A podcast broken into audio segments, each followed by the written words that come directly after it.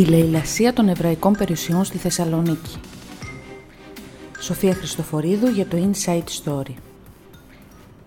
Κάτω από τον υπέρλαμπρο πολυέλαιο της συναγωγής μοναστηριωτών στη Θεσσαλονίκη, γενιές και γενιές Εβραίων έχουν κάνει την τελετή ενηλικίωσης μπαρ μιτσβά ή το γάμο τους. Ελάχιστοι γνώριζαν ότι αυτό το αντικείμενο, που αποτελεί πηγή φωτός, κρύβει πίσω του μια σκοτεινή ιστορία από τα χρόνια της κατοχής την ώρα που οι Εβραίοι της Θεσσαλονίκης βρίσκονταν στα γκέτο της πόλης ή μεταφέρονταν ήδη με τρένα στα στρατόπαδα εξόντωσης, κάποιοι από τους χριστιανούς συμπολίτες τους επιδόθηκαν στη λαιλασία των περιουσιών τους. Το ενδιαφέρον για τις περιουσίες των Εβραίων εκφράστηκε από νωρίς. ωστόσο από το Μάρτιο του 1943, οπότε και άρχισαν οι εκτοπίσεις, πληθαίνουν και οι περιγραφές και οι μαρτυρίες για λαιλασίες κατοικιών, Συχνά η λαιλασία γινόταν από τον μέχρι πρότινος γείτονα, ο οποίος μπορεί ακόμη και να εξήρε το πόσο καλός γείτονας ήταν ο συλληφθής και εκτοπιστής Εβραίος, λέει η ιστορικός του Αριστοτελείου Πανεπιστημίου Θεσσαλονίκης Μαρία Καβάλα, η οποία ερεύνησε μαζί με τον ιστορικό Κωστή Κορνέτη, μέλος του Εργαστηρίου Μελέτης Νεότερου Ελληνικού Εβραϊσμού, τον τρόπο που διαχειρίστηκε ο κρατικός μηχανισμός το θέμα των εβραϊκών περιουσιών. Ο γείτονας στην ιστορία της λαιλασίας του Πολυγελαίου της συναγωγής Αρφατή ήταν ο ιερέας της Εκκλησίας της Αναλήψεως. Σύμφωνα με τη δική του μαρτυρία, αφαίρεσε το πολύτιμο αντικείμενο για να το περισσώσει από τυχόν βανδαλισμούς, καθώς όπως είπε ήταν προτιμότερο να περισσωθεί και ας αναρτηθεί εις έτερων ιερών ναών πάντοτε του ενός αληθινού Θεού. Όμως με τα πολεμικά αρνήθηκε να τον επιστρέψει στους νόμιμους ιδιοκτήτες του και στη συνέχεια απέτησε ως αντάλλαγμα χρήματα ή λίτρα, όπως τα ονομάζει ο Ιωσήφ Βαένα, ο οποίος ερεύνησε αυτή την ιστορία. Αν και δεν είναι ιστορικός, αλλά φαρμακοποιός, ο κύριος Βαένα συλλέγει θράψματα της εβραϊκής ιστορίας και παρουσία στη Θεσσαλονίκη, μεταφορικά θράψματα μέσα από αρχαϊκές έρευνες, αλλά και κυριολεκτικά καθώς εντοπίζει μερικές από τις χιλιάδες ταφόπλακες που βρίσκονται διάσπαρτες στην πόλη, μετά από τη λαιλασία του εβραϊκού νεκροταφείου που έλαβε χώρα κατά τη διάρκεια της κατοχής.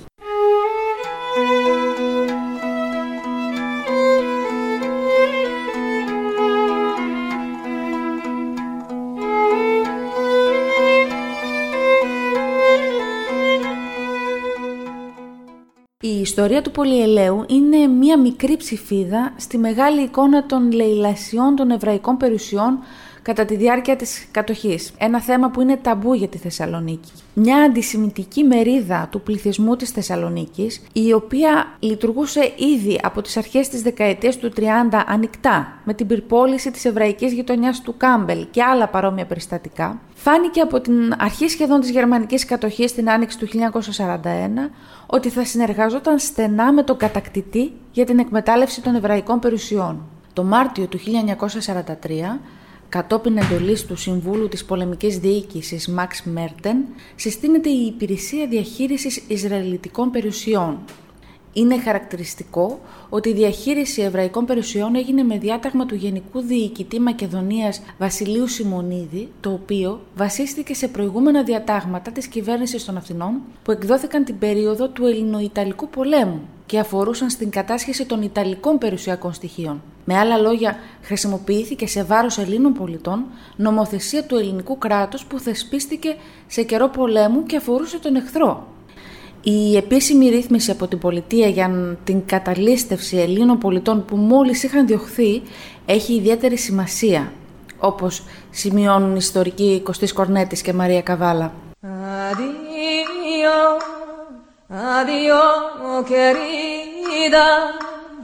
No quiero la vida, me la amargaste tú.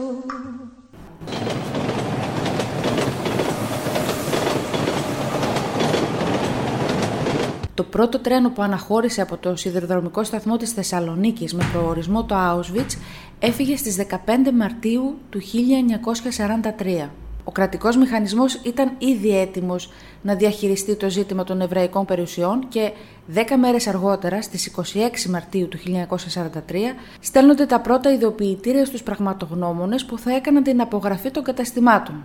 Παρά τη χαμηλή αμοιβή τους για αυτή την εργασία, το ενδιαφέρον είναι έντονο και πολλοί απογραφείς αναλαμβάνουν περισσότερο από ένα ακίνητα, αποβλέποντας και σε περισσότερο ωφέλη. Μάλιστα, αρκετοί έχουν επιθετική ή και βίαιη συμπεριφορά εναντίον της υπηρεσίας, προκειμένου να εκβιάσουν το διορισμό τους ως απογραφέων.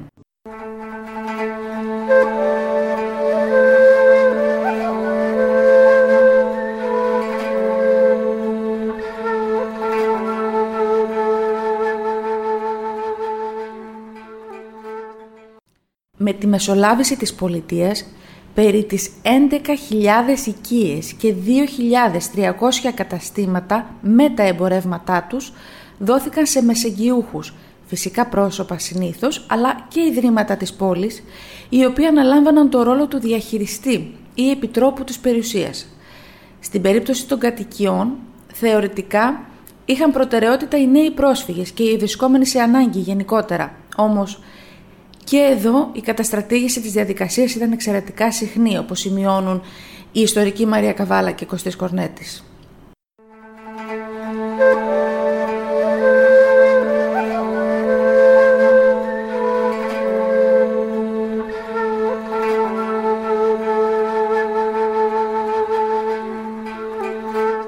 Ποιοι ήταν οι μεσαγγιούχοι; Υπάρχουν μακρές λίστες μεσεγγιούχων με ονόματα υποκειμένων που πρέπει να προσωποποιηθούν ώστε να δούμε τις αφετηρίες, τα κίνητρα και τις στοχεύσεις τους. Θα πρέπει να δούμε ποιοι από αυτούς συνιστούν τον πραγματικό κόσμο της συνεργασίας με τους Ναζί, ποιοι πήραν τις μεγαλύτερες και ακριβότερες εβραϊκές περιουσίες, όπως επισημαίνει ο επίκουρος καθηγητής του Τμήματος Βαλκανικών, Σλαβικών και Ανατολικών Σπουδών του ΠΑΜΑΚ, Στράτος Δορδανάς. Χαρακτηριστική περίπτωση είναι ο Γεώργιος Πούλος, αρχηγός της εθνικιστικής οργάνωσης Εθνική Ένωσης Ελλάς κατά το Μεσοπόλεμο και ο πιο διακεκριμένος συνεργάτης των Γερμανών στην κατοχή, ο οποίος έλαβε από τα χέρια του στρατιωτικού διοικητή της Θεσσαλονίκης Μαξ Μέρτεν ως επιβράβευση για τις καλές υπηρεσίες του τα κλειδιά του κοσμηματοπολίου των αδελφών Ισάκ και Ρόμπερτ Μποτόν. Τα κοσμήματα πουλήθηκαν άμεσα και απέφεραν κέρδος 15.000 χρυσών λιρών, τις οποίες φημολογείται ότι ο Πούλος διοχέτευσε στον αντικομουνιστικό αγώνα. Στις λίστες των μεσεγγιούχων, εκτός από κραυγαλαίες περιπτώσεις, υπάρχουν και άτομα που είχαν καλές σχέσεις με τη γερμανική ή την ελληνική διοίκηση και πήραν ακίνητα φιλέτα. Άλλοι που βρέθηκαν με εβραϊκά καταστήματα στην πλειοψηφία τους κενά εμπορευμάτων, δηλαδή ήταν μεσεγγιούχοι από δεύτερο και τρίτο χέρι, αλλά και εσωτερικά εκτοπισμένοι από την Ανατολική Μακεδονία που βρήκαν την ευκαιρία να συνεχίσουν τις εμπορικές τους δραστηριότητες στη Θεσσαλονίκη.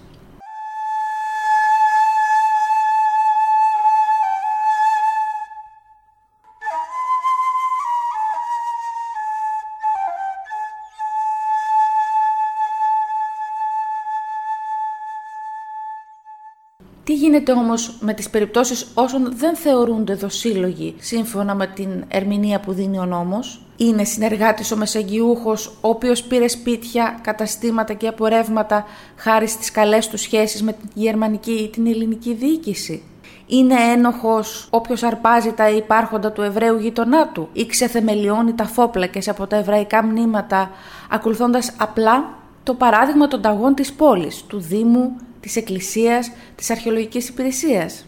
Πόσο βαρύνει συλλογικά την πόλη η μαζική συμμετοχή των Ελλήνων χριστιανών στην εξαφάνιση κάθε ίχνους εβραϊκής παρουσίας; Το ζήτημα δεν είναι μόνο διαχειριστικό ή ζήτημα συμμετοχής στη διασπάθηση και καταλήστευση.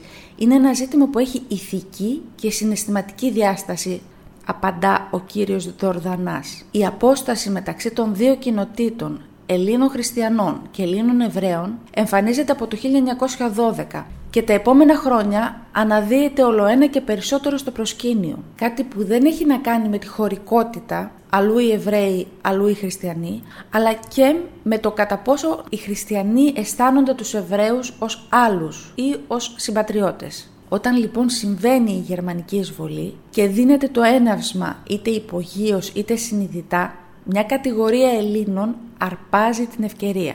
Η ηθική απόσταση έδωσε την ευκαιρία σε ανθρώπους να αισθανθούν ότι όλο αυτό το δράμα δεν ήταν δικό τους, δεν τους αφορούσε. Επομένως, με πολύ μεγαλύτερη ευκολία κατάφεραν να δικαιολογήσουν στους εαυτούς τους ότι πήραν τις περιουσίες κάποιων άλλων. Από τη στιγμή που αυτοί οι άλλοι εξαφανίστηκαν, δεν υπήρχε ζήτημα ενοχών. Στο ερώτημα αν η πόλη αισθάνθηκε ενοχές, Η απάντηση είναι ένα κατηγορηματικό όχι, σύμφωνα με τον κύριο Δορδανά. Όσο και αν ερμηνεύεται μέσα στο γενικότερο πλαίσιο των αναγκών που είχαν διαμορφωθεί στις ιδιαίτερες συνθήκες της κατοχής, το φαινόμενο αναδεικνύει και την αναζωπήρωση στερεοτύπων και μεσοπολεμικών αντιθέσεων, αναφέρει η Μαρία Καβάλα. Δέχομαι ότι είναι παρακινδυνευμένο να θεωρήσουμε τη λαιλασία του πολυελαίου ως μέρος ενός αντισημιτικού σχεδίου. Η ανθρώπινη απληστία σε καιρούς πολέμου δεν είναι κάτι που υποτιμώ. Ωστόσο, το στοιχείο του αντισημιτισμού δεν θα πρέπει να αγνοείται εν γέννη κατά την προσπάθεια ερμηνείας των αιτιών της λαιλασίας εβραϊκών περιουσιών την περίοδο της κατοχής, υποστηρίζει από την πλευρά του ο κ. Βαένα.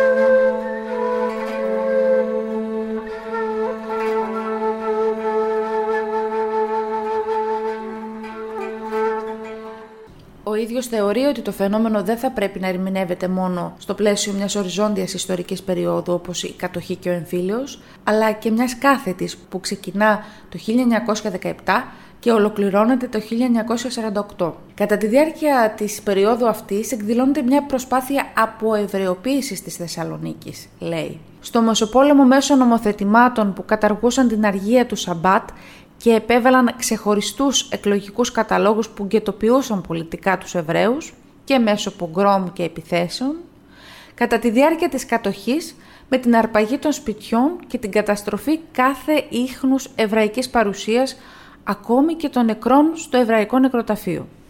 Στο πλαίσιο αυτό εντάσσεται και ο βανδαλισμός της συναγωγής Σαρφατή, από όπου ξεκινά και η ιστορία του Πολυελαίου. Στις 4 Μαρτίου του 1932, άγνωστοι προσπαθούν να πυρπολίσουν τη συναγωγή Σαρφατή που βρίσκεται στην αριστοκρατική συνοικία των εξοχών. Η είδηση ξεφεύγει των ελληνικών συνόρων και αναδημοσιεύεται σε ξένες εφημερίδες που αναπαράγουν το τηλεγράφημα του Jewish Telegraphic Agency, αυτό συσπηρώνει βενιζελικές και αντιβενιζελικές εφημερίδες, οι οποίες από κοινού καταγγέλουν τους Εβραίους ότι προσπαθούν να ξεκινήσουν εκστρατεία κατά των Ελλήνων. Αρχικά η εφημερίδα Μακεδονία παρουσιάζει την είδηση του εμπρισμού ως απόπειρα ασφαλιστικής απάτης από πλευράς των Εβραίων, στη συνέχεια όμως αναγνωρίζει ότι η εκδοχή αυτή είναι απίθανη, γιατί το ποσό της ασφάλειας δεν καλύπτει ούτε την αξία του πολυελαίου, ο οποίος κοστολογείται στις 600.000 δραχμές. Η περίοδος που έγινε ο εμπρισμός της Αρφατή μόνο τυχαία δεν ήταν. Σε ένα μήνα θα εκδικαζόταν η υπόθεση του Πογκρόμ και του εμπρισμού του εβραϊκού συνοικισμού Κάμπελ, που έγινε τον Ιούνιο του 1931 με κατηγορούμενους δημοσιογράφους της Μακεδονίας που είχαν πυροδοτήσει την επίθεση με την αρθογραφία τους και μέλη της εθνικιστικής οργάνωσης Εθνική Ένωση Ελλάς, οι οποίοι είχαν εκτελέσει την επίθεση. Εκείνη η επίθεση αφήνει δύο νεκρούς μία κατεστραμμένη συναγωγή, πυρπολιμένο το τοπικό υποκατάστημα του Ιδρύματος Μπικούρ Χολίμ και 100 από τις 225 οικογένειες του συνοικισμού άσταγες. Λίγο πριν τη δίκη για το Κάμπελ, η κοινωνία της Θεσσαλονίκης βράζει. Τα αντισημιτικά χτυπήματα πολλαπλασιάζονται. Εμπρισμοί σπιτιών και καταστροφή τάφων στο παλιό εβραϊκό νεκροταφείο, θράψη τζαμιών στη συναγωγή μοναστηριωτών και άλλα παρόμοια γεγονότα βρίσκονται στην ειδησιογραφία των τοπικών εφημερίδων.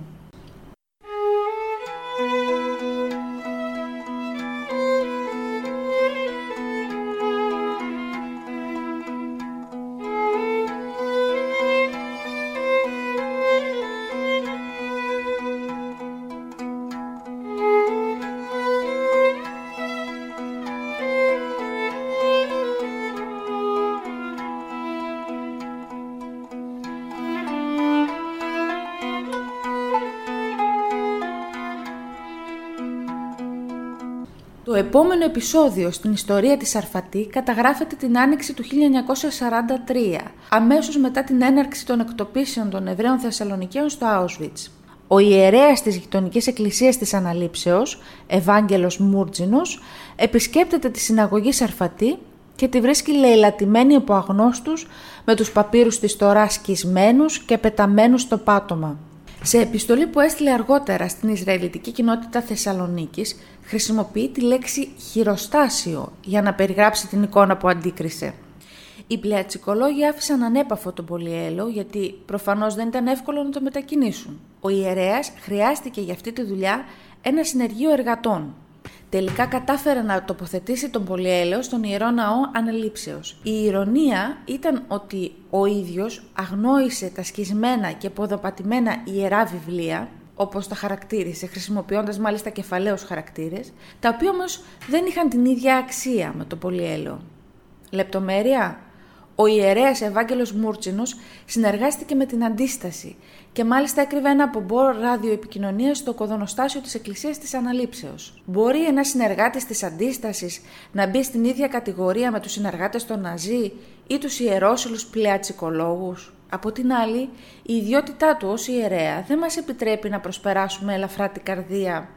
Το γεγονός ότι από έναν οίκο του Θεού το μόνο που σκέφτηκε ήταν πώς να αποκτήσει ένα πανάκριβο αντικείμενο και όχι να περισσώσει τα ιερά, σύμφωνα με τη δική του μαρτυρία βιβλία, που είχαν το όνομα του Κυρίου, όπως λέει ο κύριος Βαένα.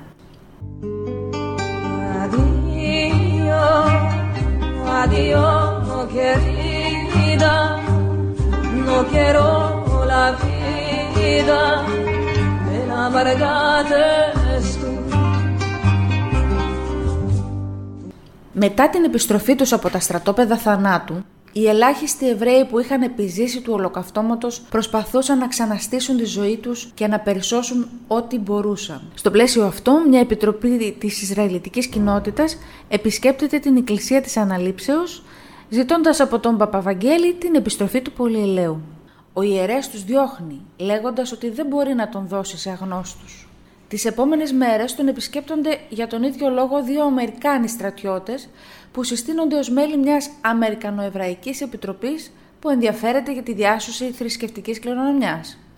Ο ιερέας λέει ότι η ενορία της αναλήψεως δεν έχει λεφτά για να αντικαταστήσει τον πολυέλαιο και αντιπροτείνει να δώσει ένα συμβολικό ποσό για να κρατήσει τον παλιό.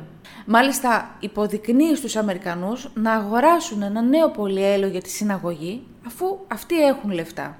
Οι Αμερικάνοι αρνούνται, λέγοντας ότι ο πολυέλαιος είναι κοιμήλιο και πρέπει να επιστραφεί. Μετά από παζάρια, ο ιερέας συμφωνεί να τον δώσει πίσω στους νόμιμους ιδιοκτήτες του, υπό τον όρο να του καταβληθούν 50.000 δραχμές για τις δαπάνες που έκανε η Εκκλησία για τις επισκευές του το διάστημα που τον κατήχε. Όταν μετά από δύο ημέρες φτάνει το συνεργείο για να αφαιρέσει τον πολυέλαιο από την Εκκλησία, ο γραμματέας της ενορίας της αναλήψεως παρουσιάζει επιπλέον δαπάνες συντήρησης. Παρότι τα χρήματα που ζητά είναι πάνω από το 1 δέκατο της αξίας του πολυελαίου, ο ιερέας δεν είναι ικανοποιημένος. Όπως λέει το τίμημα, δεν είναι το δυνατόν να ικανοποιεί για αυτή την επικίνδυνη εξόχου ιστορική σημασίας υπόθεση και παρουσιάζει τη συμφωνία ως μία πράξη καλής θέλησης εκ μέρους του προς αποφυγή περαιτέρω προστιβών και παρεξηγήσεων μεταξύ ατυχησάντων συμπολιτών. Τελικά μετά από την καταβολή 70.000 δραχμών, οι Εβραίοι φεύγουν με τον πολυέλαιο που τους ανήκε και τον τοποθετούν στη συναγωγή των μοναστηριατών, η οποία είναι και η μοναδική που διατηρεί με τα πολεμικά το θρησκευτικό της χαρακτήρα.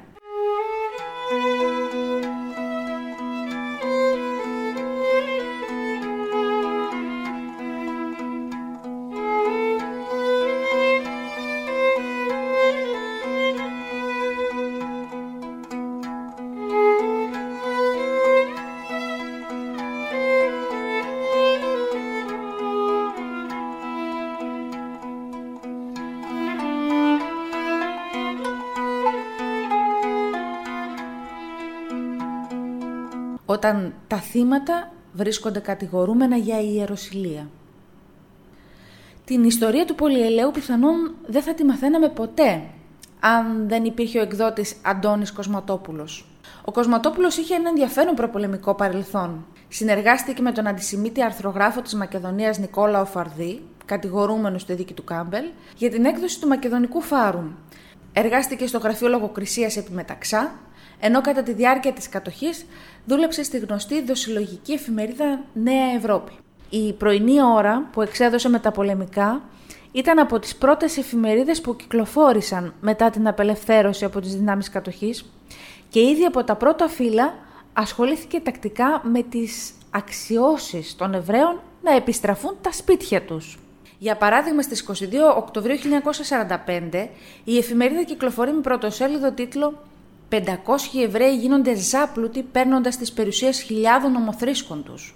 Στις 29 Οκτωβρίου επαναλαμβάνει το αίτημα να μην πλουτίσουν οι επιζώντες και προειδοποιεί ότι οι Εβραίοι είναι έτοιμοι να γίνουν μια νέα καπιταλιστική τάξη που απειλεί την εμπορική και κοινωνική ανάπτυξη της πόλεως. Στις 5 Νοεμβρίου του 1945 η εφημερίδα ζητά να σταματήσουν οι εξώσεις των μεσεγγιούχων γιατί κινδυνεύει να δημιουργηθεί αυτό που δεν υπάρχει ακόμα στην Ελλάδα, ο αντισημιτισμός.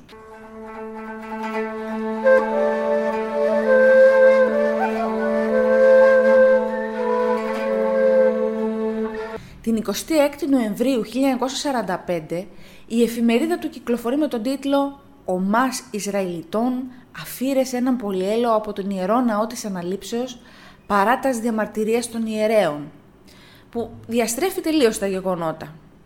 Το ρεπορτάζ μιλά για αθρασίτατη όσον και ιερόσιλη πράξη και πρωτοφανής στα χρονικά ιεροσιλία και συνοδεύεται από αναφορές ότι οι Ισραηλίτες επέμεναν να πάρουν τον πολυέλαιο και τον αφήρεσαν παρά τις διαμαρτυρίες του πατέρα Ευαγγέλου. Σύμφωνα με τις ε, περιγραφές του Κοσματόπουλου, αυτή η πράξη προκάλεσε την οργή των περιοίκων που με τα βία συγκρατήθηκαν από Αμερικάνους στρατιώτες που εμφανίστηκαν και τους απέτρεψαν από τον να λιντσάρουν τους ιερόσιλους Εβραίους. Το άρθρο γίνεται πηγή συζήτησης στην πόλη, η Ισραηλιτική κοινότητα Θεσσαλονίκης θορυβείται και στέλνει γράμμα στον ιερέα, ο οποίος απαντά αυθημερών διαψεύδοντας τον Κοσματόπουλο. Στην επιστολή του, την οποία η Ισραηλιτική κοινότητα Θεσσαλονίκης δίνει στη δημοσιότητα, ο ιερέας ξεκαθαρίζει ότι ο πολυέλαιος ήταν ιδιοκτησία της συναγωγής, ότι ο ίδιος τον είχε αφαιρέσει για να τον προστατεύσει και ότι οι Εβραίοι όντως κατέβαλαν χρήματα για να τον πάρουν πίσω. Φοβούμενη επανάληψη του κλίματος που οδήγησε στο πογκρόμ του Κάμπελ, η Ισραηλιτική κοινότητα Θεσσαλονίκης καταθέτει μηνυτήρια αναφορά κατά του Κοσματόπουλου, προτάσσοντας την αφήγηση του ιερέα, αλλά παραλείποντας τη λεπτομέρεια της πληρωμής για την επιστροφή του πολυελαίου. Ο Κοσματόπουλος αθωώνεται ένα χρόνο μετά και γράφει στην εφημερίδα του ότι το δικαστήριο δέχθηκε ότι δεν επρόκειτο περί συκοφαντίας, αλλά κακής πράξης των Εβραίων.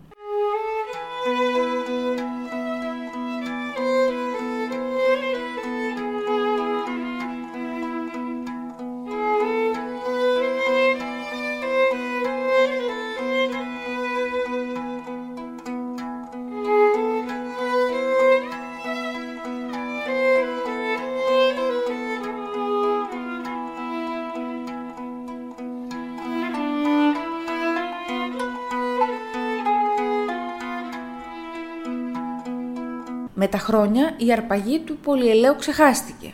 Όπως φυσικά και το ότι οι νόμιμοι ιδιοκτήτες χρειάστηκε να πληρώσουν για να τον ξαναπάρουν πίσω. Το αφήγημα που επικράτησε ήταν τελείως διαφορετικό. Ότι ο πολυέλαιος διασώθηκε από έναν ιερέα όταν οι Γερμανοί θέλησαν να ανατινάξουν τη συναγωγή, ότι τον επέστρεψε στην εβραϊκή κοινότητα μετά το πόλεμο και ότι το ίδιο το αντικείμενο αποτελεί σύμβολο της φιλίας μεταξύ των δύο κοινοτήτων της πόλης. Η λαιλασία ενός πολυελαίου δεν είναι κάτι διαφορετικό από τις λαιλασίες εκατοντάδων χιλιάδων αντικειμένων και ούτε καν προκαλεί εντύπωση το γεγονός ότι πρωταγωνιστεί ένας ιερέας, σημειώνει ο κ. Βαένα.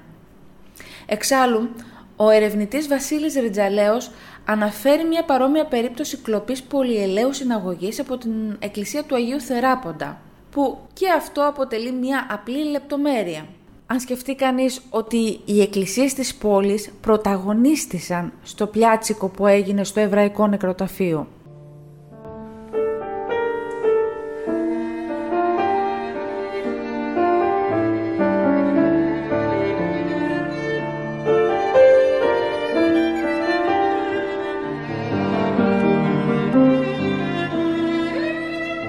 Μετά τον πόλεμο οι επιζώντες Εβραίοι που γύρισαν από τα στρατόπεδα θανάτου επέστρεψαν σε μια πόλη των φαντασμάτων, όπως χαρακτηρίζεται η Θεσσαλονίκη ο Μάρκ Μαζάουερ στο ομώνυμο βιβλίο του. σαν να μην έφτανε ο πόνος από το γεγονός ότι σχεδόν όλοι συγγενείς και φίλοι το 95% των Εβραίων της πόλης είχαν θανατωθεί, όσοι επέζησαν και επέστρεψαν αντίκρισαν τους χιλιάδες τάφους των προγόνων τους συλλημένους και λαιλατημένους. Μια διαδικασία που συνεχίστηκε μπροστά στα μάτια τους και μεταπολεμικά. Τα καταστήματα και τα σπίτια τους ήταν κατηλημένα από τους μεσαγγιούχους. Πολλοί δε, κυρίως από τα κατώτερα στρώματα, δεν μπορούσαν να βρουν ούτε ίχνος από τα σπίτια τους, τα οποία σε μεγάλο βαθμό ισοπεδώθηκαν πλήρως από τους εργολάβους. Κάποιοι βρήκαν προσωρινά καταφύγιο σε συναγωγές ή λαιλατημένα κτίρια της Ισραηλιτικής κοινότητας Θεσσαλονίκης. Όπως για παράδειγμα η οικογένεια του κυρίου Βαένα που στεγάστηκε στο κτίριο του Εβραϊκού Τρελοκομείου Λιέτο Νοάχ από όπου είχαν κλαπεί ακόμα και τα κουφώματα από τα παράθυρα. Μια σπάνια αναφορά στο θέμα της λαιλασίας των εβραϊκών περιουσιών βρίσκουμε μεταπολεμικά στην εφημερίδα Νέα Αλήθεια στις 23 Ιανουαρίου 1945. Ένας ολόκληρος κόσμος πετάχτηκε έξω από τα σπίτια του. Η περιουσία του που ήταν τεραστία εκμηδενίστη από τους Γερμανούς και τους φίλους των, κατά τρόπο καταπληκτικό. Καταστήματα και αποθήκες παρεχωρήθησαν στον πλειοδότη ή δόθηκαν σε εμπίστους, είτε ήσαν έμποροι είτε όχι, βιομήχανοι ή βιοτέχνες. Αρχικά απορροφήθησαν τα πολύτιμα βυρσοδεψία με τους τεράστιους θησαυρούς των, από τον ίδιο τον αρχηγό των προδοτών, το φημισμένο Λάσκαρη Παπαναούμ.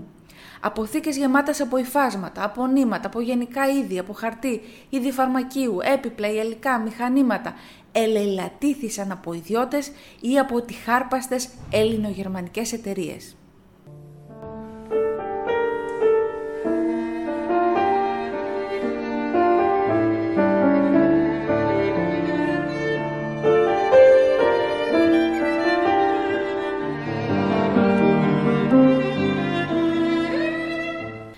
Για την πλειοψηφία των διασωθέντων Εβραίων, η ανάκτηση των καταστημάτων και των λοιπών περιουσιακών στοιχείων, κυρίως των ακινήτων, αποδείχθηκε εξαιρετικά δυσχερής. Συχνά οι διάφοροι καταπατητές δεν γνώριζαν και δεν ήθελαν να ξέρουν τίποτα για τους προηγούμενους ιδιοκτήτες. Μέχρι το τέλος της δεκαετίας του 40 έγιναν περίπου 600 αγωγές για την επιστροφή της ακίνητης περιουσίας που πήραν οι μεσαγγιούχοι, όμως μόνο οι 350 υποθέσεις κατέληξαν στην επιστροφή των περιουσιών στους νόμιμους ιδιοκτήτες τους, σύμφωνα με την έρευνα της Ρένας Μόλχο. Τελικά, μόνο το 15% περίπου της ακίνητης περιουσίας που μεταβιβάστηκε το Μάρτιο του 1943 στο ελληνικό δημόσιο επιστράφηκε. Συγκεκριμένα, 300 διαμερίσματα από τα 11.000 και 300 καταστήματα από τα 2.300 αντιστοίχως. Μόνο σε 30 περιπτώσεις ανακτήθηκε το σύνολο των περιουσιών, ενώ 270 απόλεσαν ένα ή δύο δωμάτια μέσα στα διαμερίσματά τους. Η κατάσταση των εβραϊκών καταστημάτων ήταν εξίσου προβληματική. Το διάστημα 1945-1946, αντί κάθαρσης και εκτός από λιγοστές αναφορές στις δίκες των δοσιλόγων Εβραίων, τις μόνες που έγιναν αστραπιαία και όπου επιβλήθηκαν εξαιρετικά αυστηρές ποινές, παρατηρούμε μια συνολική σιωπή σε σχέση με την εβραϊκή τραγωδία, όπως σημειώνουν η ιστορική Μαρία Καβάλα και Κωστής Κορνέτης. Η σιωπή αυτή συνδεόταν με κάποια αμηχανία σχετικά με τον τρόπο με τον οποίο η πόλη στο σύνολό της διαχειρίστηκε αυτήν την τεράστια απώλεια. Όσο για τον επίμονο συλλέκτη θραυσμάτων της εβραϊκής μνήμης Ιωσήφ Βαένα, ο ίδιος πιστεύει ότι η ιστορία της λαιλασίας είναι διαρκώς παρούσα στην καθημερινότητα της πόλης, άσχετα αν οι περισσότεροι επιλέγουν να την αγνοούν.